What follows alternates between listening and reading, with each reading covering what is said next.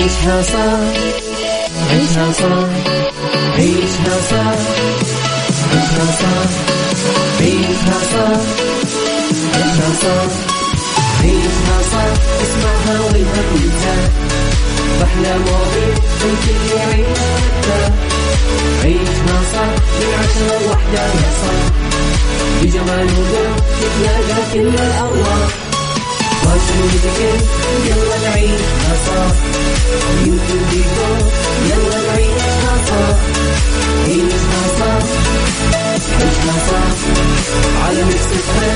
يلا نعيشها الآن عيشها صح مع أميرة العباس على Mix FM Mix FM Saudi's number one hit music station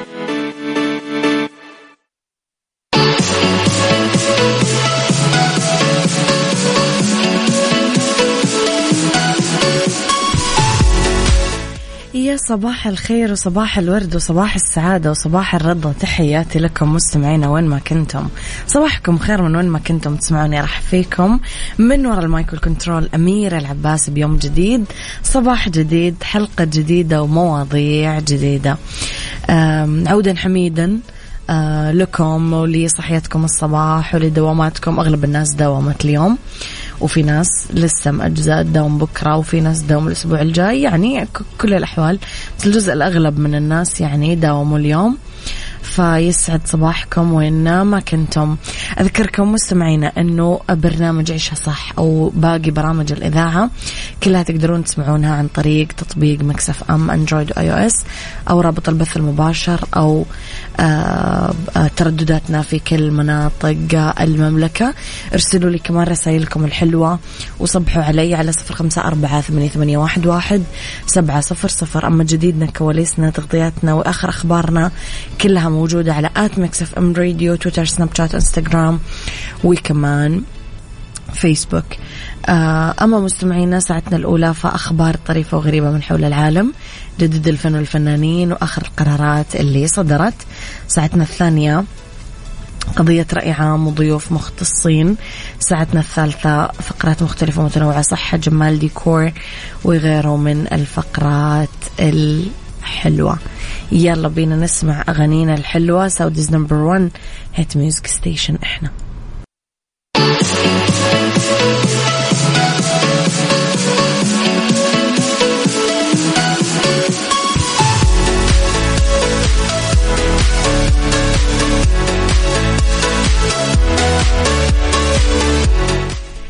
تحياتي لكم مستمعينا صباحكم خير وأنا وياكم لخبرنا الأول.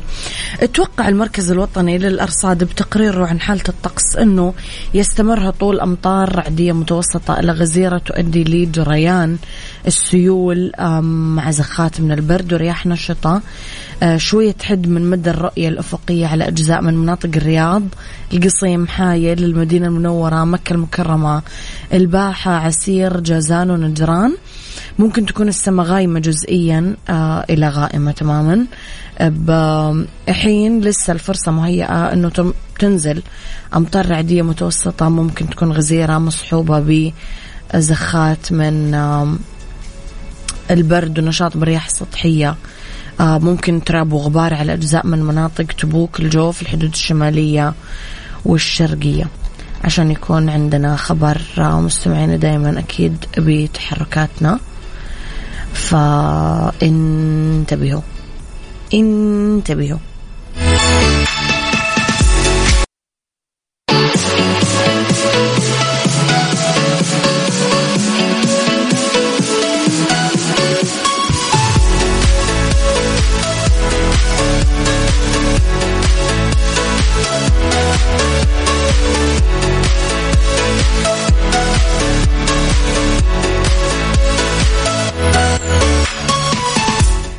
صباحكم. خير مستمعين تحياتي لكم ولكل الناس الصاحية المصحصحة المروقة اللي مزاجهم حلو. صباحك ورد وفل ياسمين أميرة كل عام. وأنتم بخير وصحة وسعادة وسلامة وعافية. يا رب أبو عبد الملك يسعد صباحك. ويلكم باك صباح الخير يا وجه الخير من دندون العبيدي يسعد صباحكم يا أحلى ناس. هذول عد أصدقاء الحلقات ما نستغني عنهم أبدا. يعني أصلا لما ما يرسلونا نحس في أشياء ناقصة في الحلقات دايما. نروح أنا وياكم لتحت الوصاية وأول تعليق من منى زكي بعد نجاح المسلسل. أعربت عن وش كثر هي سعيدة بردود الفعل الإيجابية اللي عملها مسلسل تحت الوصاية اللي شاركت فيه في النصف الثاني من شهر رمضان. آه الكريم حرصت أنها توجه رسالة شكر لمتابعينها بكل أنحاء الوطن العربي اللي أشادوا بدورها وبالحبكة الدرامية للعمل. وقالت أتمنى يكون نقطة بداية لإعادة النظر في قانون. الوصايا. شاركت مجموعة صور منى متابعينها من كواليس المسلسل في إنستغرام وكتبت إنه مع انتهاء موسم رمضان حابة أوجه الشكر لجمهوري بمصر والوطن العربي كله على التشجيع والحب اللي وصلني منكم. شكرا لكل شخص أخذ من وقته وكتب كلمة حلوة عن مسلسل تحت الوصايا. وأضافت أحب كمان أوجه الشكر لناس كثير جدا بداية من المخرج العظيم محمد شاكر خضير اللي عرف إنه في قلبي اتجاهه قديش هو فنان موهوب وعنده رؤية وحساس جدا وعلى المستوى الشخصي إنسانيته تفوق أي شيء. أنا شفته قبل كده. أنا بدين له بكل الفضل على أي حاجة حلوة في المسلسل وقالت قبل أي حاجة بوجه الشكر طبعا لزمايلي في المسلسل اللي كلهم معجونين موهبة. ولولاهم ما كانش تحت الوصاية ظهر بالشكل ده حقيقي هم كتلة من المواهب المتحركة وعاشقين للفن من أكبر حد فيهم لحد البنوتة الصغيرة اللي فاجأتنا كلنا. مش ممكن أنسى أهالي عزبة البرج وأجدع صيادين في مصر واللي حسسوني إني بقيت واحدة منهم طول فترة استضافتهم لنا. وختمت حديثها وقالت حقيقي فرحت بتعليقاتكم وتفاعلكم مع المسلسل وأتمنى أنه يكون نقطة بداية لإعادة النظر في قانون الوصايا وإعطاء الأمهات الحق بأولادهم. الزمن يتغير والأوضاع تتغير والمرأة والأم والزوجة مو عنصر هامشي. هذا الأساس اللي قايم عليه آه، كل البيوت وهي الأصل في حياة أولادها. وكمان الأب لذا نتمنى من المشرع إعادة النظر في مسألة الوصايا وفي بنود كثير في قانون الأحوال الشخصية عشان نحفظ حقوق الأولاد والآباء والأمهات. آه، طبعا مستمعينا عشان بس نسترجع شوية بمسلسل تحت الوصاية قدمت آه، منى زكي دور حنان امرأة تقريبا بنص الثلاثين ترعى بيتها وأطفالها وما تشتغل. امرأة بسيطة مغلوب على أمرها تحت رعاية زوجها. تتبدل الأحداث أول ما يموت الزوج بشكل مفاجئ. آه، تلاقي نفسها وحيدة لازم تشتغل عشان يعني ترعى هذول الطفلين. آه، ابن عمره تسع سنين وطفلة رضيعة. تلجأ المهنة شاقة اللي هي تنزل البحر وتصيد. وطبعا المجتمع جدا جدا جدا ذكوري ويرفض أصلا وجود المرأة. وتبدأ حرب ثانية جوا أروقة المجلس الحزبي. للمطالبة بحق أبنائها آه، يحاربونها كمان الصيادين.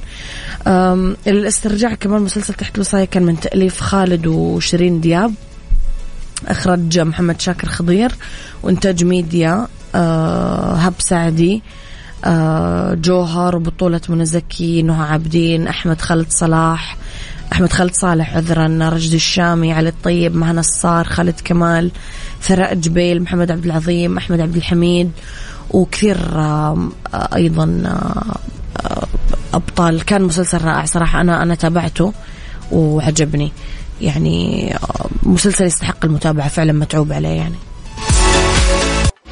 عيشها صح مع أميرة العباس على Mix FM Mix FM Saudi's number one hit music station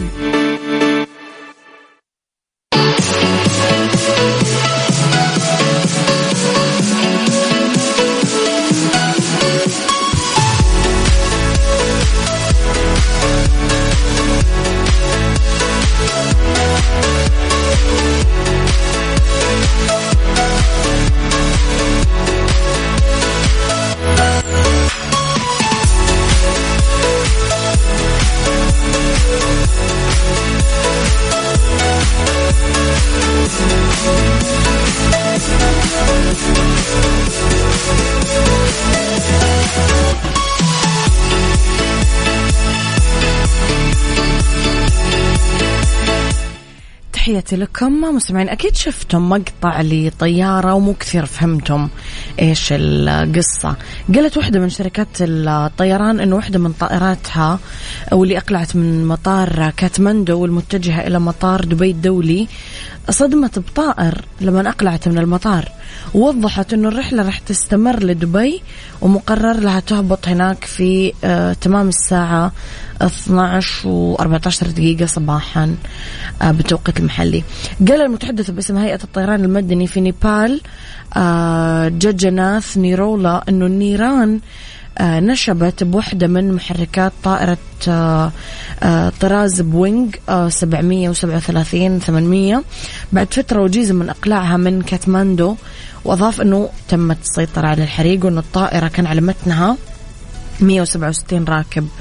وكان في فيديو تم تداوله بالسوشيال ميديا هذا اللي أقول لكم عليه. طلع فيه وميض لحظي بمحرك الطياره وسمع صوت انفجار بعد إقلاعها. هذه الأشياء المفاجئة اللي بصدق ان الواحد ما يكون حاسب حسابها يا لطيف. يعني ما ما تدري من وين تطلع لك. عيشها صار عيشها صار عيشها صار عيشها صار عيشها صار عيشها صار عيشها صار. اسمعها والهم ينزاح باحلى مواضيع الكل يعيش عيشها صار من عشرة لوحدة صاح بجمال وذوق تتلاقى كل الأرواح فاشل وذكر يلا نعيشها صح beauty وديكور يلا نعيشها صح عيشها صح عيشها صح على Mix يلا نعيشها صح الآن عيشها صح مع أميرة العباس على Mix FM Mix FM Saudi's number one hit music station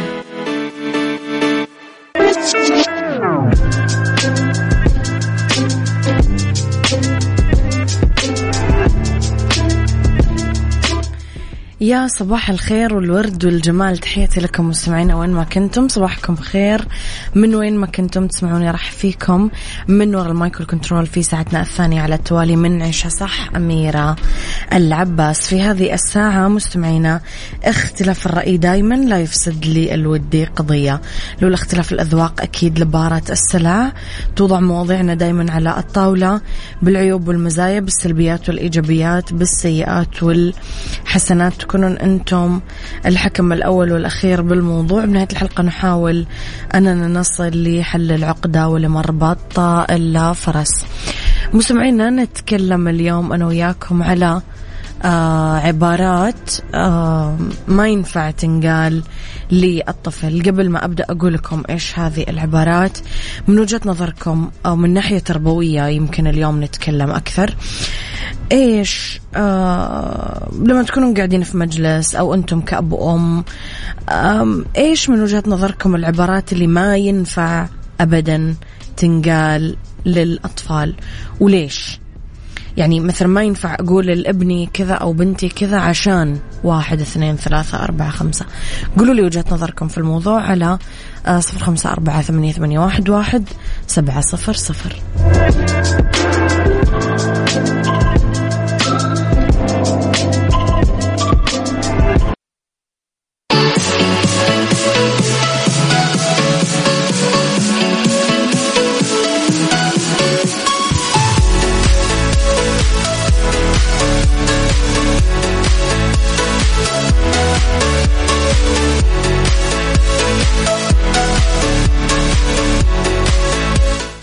تحياتي لكم مستمعينا. إيش العبارات اللي ما تنقال للطفل مطلقا؟ أكيد إحنا نبغى نساعد أطفالنا. لما يمرون بظرف صعب بس بالحقيقة المساعدة إنه نوصل له رسالة مفادها. أنت مو قادر على التصرف بس إحنا الكبار اللي نعرف. وتوجهي له عبارات قوية آه تضرينه فيها بلا شعور أكيد. مو مو ما في أم ولا أب. يقصدون يعني يضرون أطفالهم. هذا أمر أكيد إحنا يعني متفقين عليه وأبدا مستحيل نختلف عليه. ما في أم وأب يبغون يضرون أطفالهم آه، ولا يتمنون أنه أطفالهم ما يكونون أحسن ناس بالدنيا. آه الخبراء والمتخصصين يطالبونكم أنه وقفوا على طول. آه أنكم تقولون هذه العبارات اللي ممكن تنطقونها بدون قصد. مثلا آه، من ضمن العبارات عن أصدقاء الطفل. هم مو لطفاء ولا متفاهمين أصحابك أو مو حلوين أو مو أولاد ناس أو أو أو أو, أو غيره من الكلام الفاضي اللي يقولونه الأمهات صراحة. هم مو من مستواك أبدا. هم ما يساعدونك أنك توصل لحل مشكلاتك. هذه العبارات مثل اللي يدق اسفين بين طفلين. يعني تمنعين الطفل إنه يشعر ويوصل للقرار اللي هو يبغاه ويختار صحبة الناس اللي هو يبغاهم. مثلا في عبارات صادمة عبارات تدل على التسلط. مثلا تقولي له اسمع الكلام أو امتثل للأوامر اسمع الكلام لأنه أنا قلت كذا. أو تقولي له مثلا لا تسأل أكثر من كذا. خلاص ما عاد أبغى أسمع أسئلة. أو مثلا تقولي له أنا علمتك هذا الشيء قبل كذا. خلاص مو كل شوي تسألني. آه هذه عبارات جدا تدل على التسلط ولا ولا ولا راح توديكي ولا مكان كويس يعني. مفترض إنه تحبين الطفل بدون قيود أو شروط. آه إيش وتقيسين. يا ترى إيش بيكون شعورك لو أحد يتكلم معاكي بنفس الطريقة؟ هذا الدرس القديم الكبير اللي نحاول تعليمه لأطفالنا. إذا ما كان عندك شيء لطيف تقوله لا تقول شيء أصلا. خليك ساكت. يعني إيش يقولون؟ انطق جمالا أو تجمل بالسكوت. انطق جمالا أو تجمل بالسكوت. يعني أنا أمسك شوكة وسكينة وأدرس كلامي وأراجع تصرفاتي وأراجع عباراتي وي وي وي مع كل الناس. وأجي أرتكب كل الأغلاط مع أطفالي أنا أولى الناس اللي أنا المفروض أنتبه على كلامي معاهم. يعني لا هم أهم الناس هم أول الناس هم قبل الناس هم كل الناس. طبعا ما خلصنا مستمعين في عبارات كثير لسه بنتكلم عنها بس قولوا لي أنتم آه، إيش هي العبارات اللي ما ينفع تنقال للأطفال وليش؟ يعني ليش؟ إيش السبب؟ من وجهة نظرك؟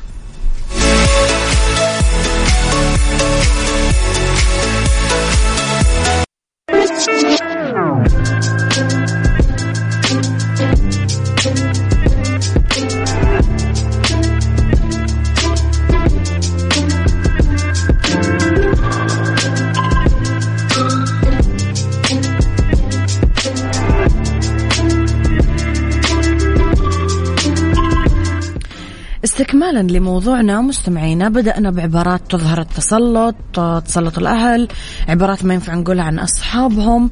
نروح لعبارات يظهر فيها تفوقنا. مثلا أروح أقول لطفلي ما أعرف ليش أنت ملاقي هذا الموضوع صعب. يعني أنت قدام طفل. يعني عادي. ممكن يكون مثلا ال IQ حقه ضعيف. ممكن يكون تعلمه بطيء. أو ممكن يكون هذه مرحلته العمرية اللي أنت أكبر منه فيها بثلاثين أربعين سنة أحيانا. ف يعني فارق العمر. كنت أقدر أسوي كذا وأنا في سنك. أنت مو هو. وهو مو أنت. خلاص نقطة. عشان ما نشرح كثير. أنت مثل أبوك. أنت أنت مثل جدتك زي عمتك زي خالتك. ما بعبارة قبيحة جدا. وحشة وحشة يعني. آه عبارتك هذه تدل على غرور جدا لأنه أنتم مو قاعدين تفهمون قدرات أطفالكم حسب عمره. أنتم بس تبغونه يقدر يسوي الشيء اللي أنتم تبغونه. وقفوا عند عبارة أنت أنت مثل أبوك أو أنت يعني أنتم كذا توصلوا له رسالة انه أول شيء أنت ما تحترمين أبوه. وإنه أنتم ما أنتم متفقين. هذا مبدئيا يعني. والباقي أسوأ. في بعض العبارات اللي ممكن نسيء فيها لشخصية الطفل. زي إيش أميرة؟ آه، أنت كسول أناني سمين وغيره من الصفات السلبية. بتتنمرين عليه رسميا خلاص؟ هذا تنمر على الطفل في المدرسة. هل تبغين تكونين متنمرة؟ تبغى تكون متنمر؟ يعني هذه العبارات تتكون صفاتها بشخصية الطفل اللي ممكن يعاني من بعضها. فافهمي دوافعها وعالجيها. في عبارات فيها استهتار بمشاعر الطفل. وقف عن البكاء.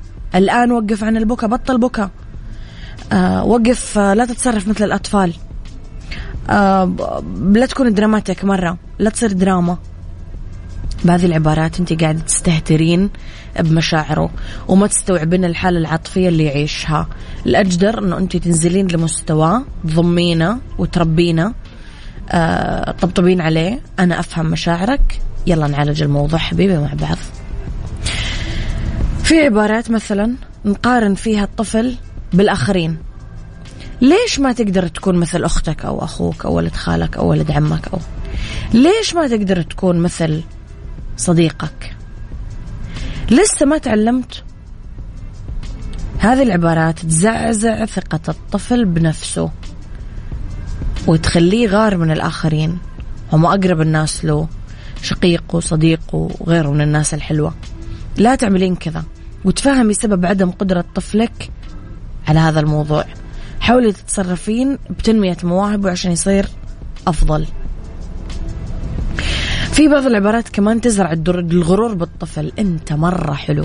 أنت مثالي كثير. مستحيل تغلط. أنا قلت ابني مستحيل يعمل كذا.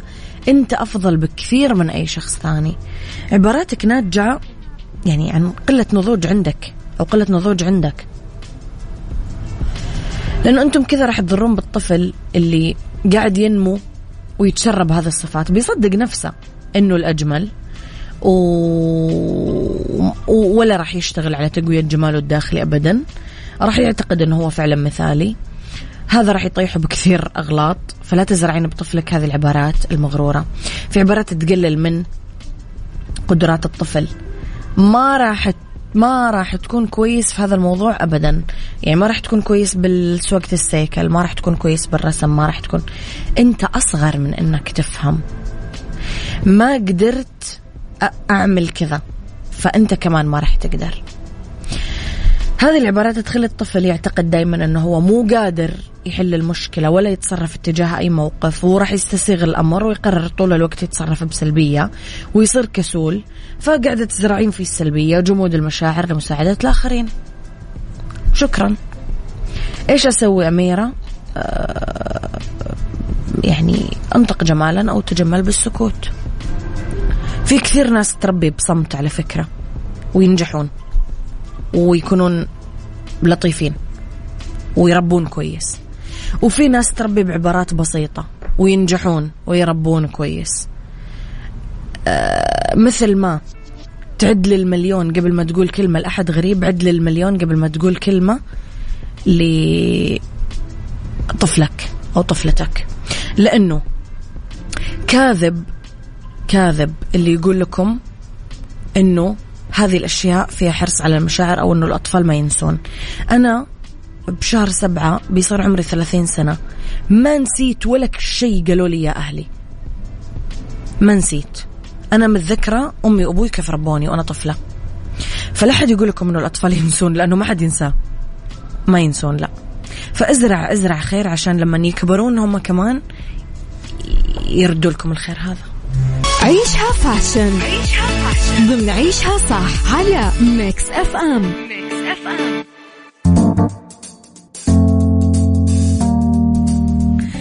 مستمعينا تحياتي لكم.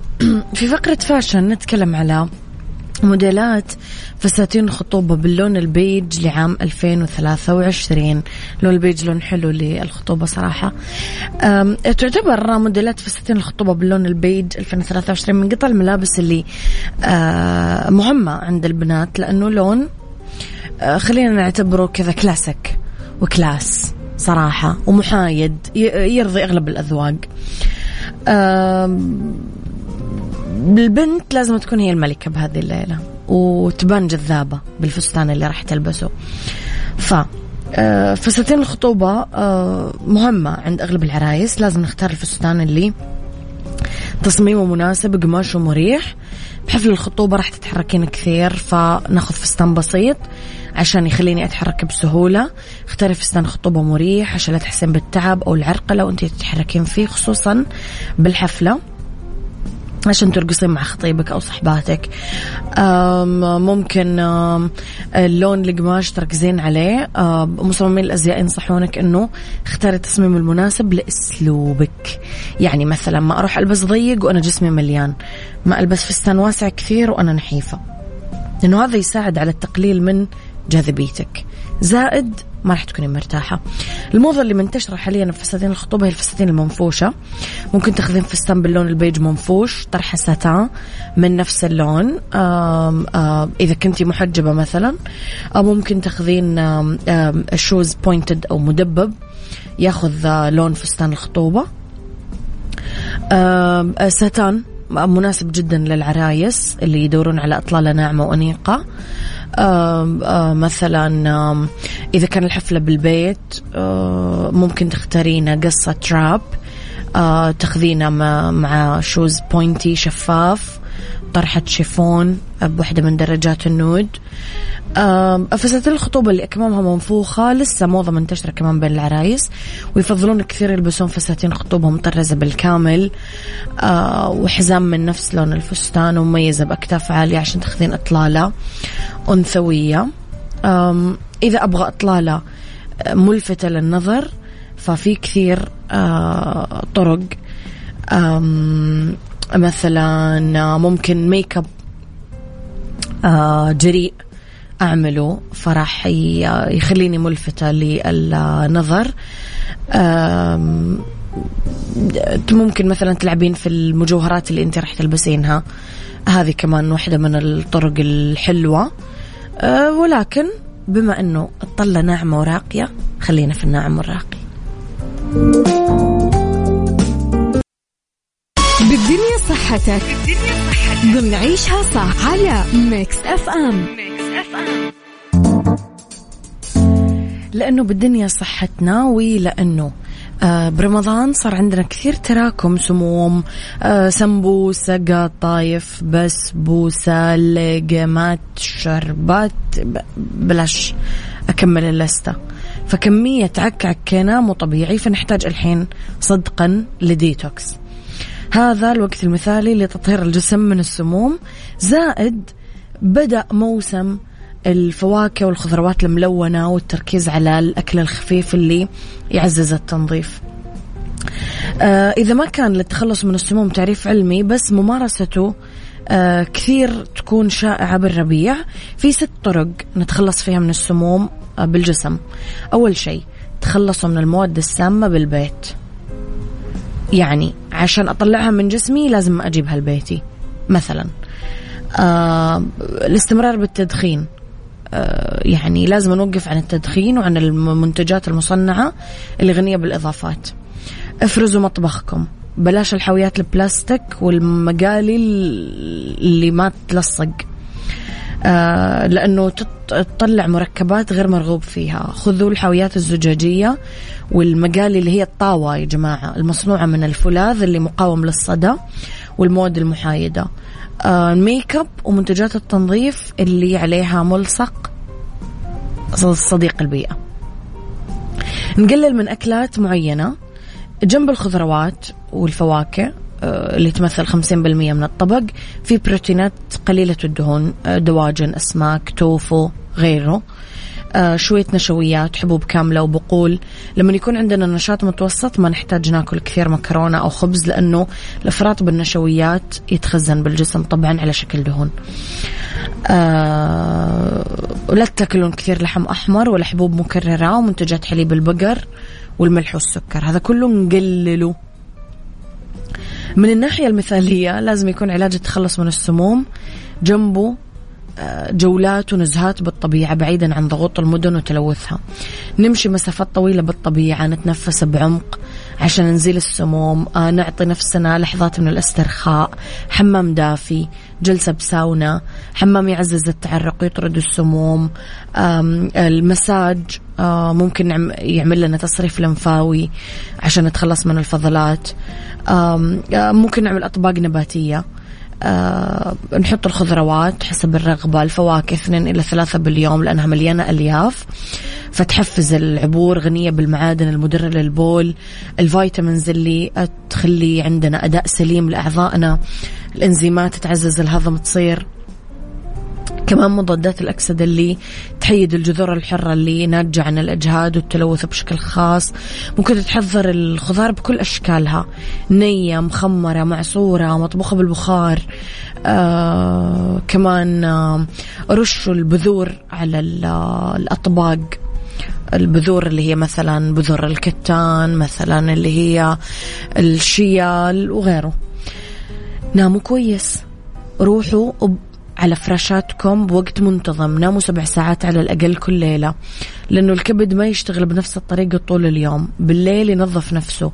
فمهم نحترم إيقاع النوم والاستيقاظ وقلة النوم تودينا للإرهاق. آه يزيد إفراز هرمون الجريلين اللي هو هرمون الجوع اللي يخلينا كل شوية يلا سناك سناك سناك سناك. لا تهملون التمارين. يعزز النشاط البدني الأكسجة الجيدة للخلايا وحسن آه، سير العبور الدورة الدموية لتستنزف النفايات. في دكتور اسمه آه، ريجينالد علوش آه، يقول اعملوا تمارين القلب اللي تزيد من النتاج القلبي عشان يقدر الكبد يزيل السموم جري سباحة رقص نط حبل آه وفقا لقدرتنا طبعا ونزيد من وتيرتها تدريجيا. آه هذه بأفضل الطرق. طبعا مستمعينا أنا من عندي أقول لكم أنه أكثر حاجات أنا شخصيا استفدت عليها ال ال العصيرات الطبيعية الخضراء تحديدا تحديدا العصير الأخضر اللي هو ممكن تحطون فيه تفاح أخضر كرافس سبانخ بقدونس نعناع ليمون هذه العصيرات. و... والموية اللي فيها فواكه أو خضار موية كثير. أكثر شيء ينظف الجسم الموية. أكثر شيء عشان كذا تلاقون حتى الناس اللي تشرب موية زين بشرتها صافية ما فيها شوائب تحت عينها نظيف آه، جلدهم جلد جسمهم رطب. فالناس يعني من شكل الوجه وشكل الجسم تقدر تعرف إنه الداخل نظيف. فاشربوا موية كثير.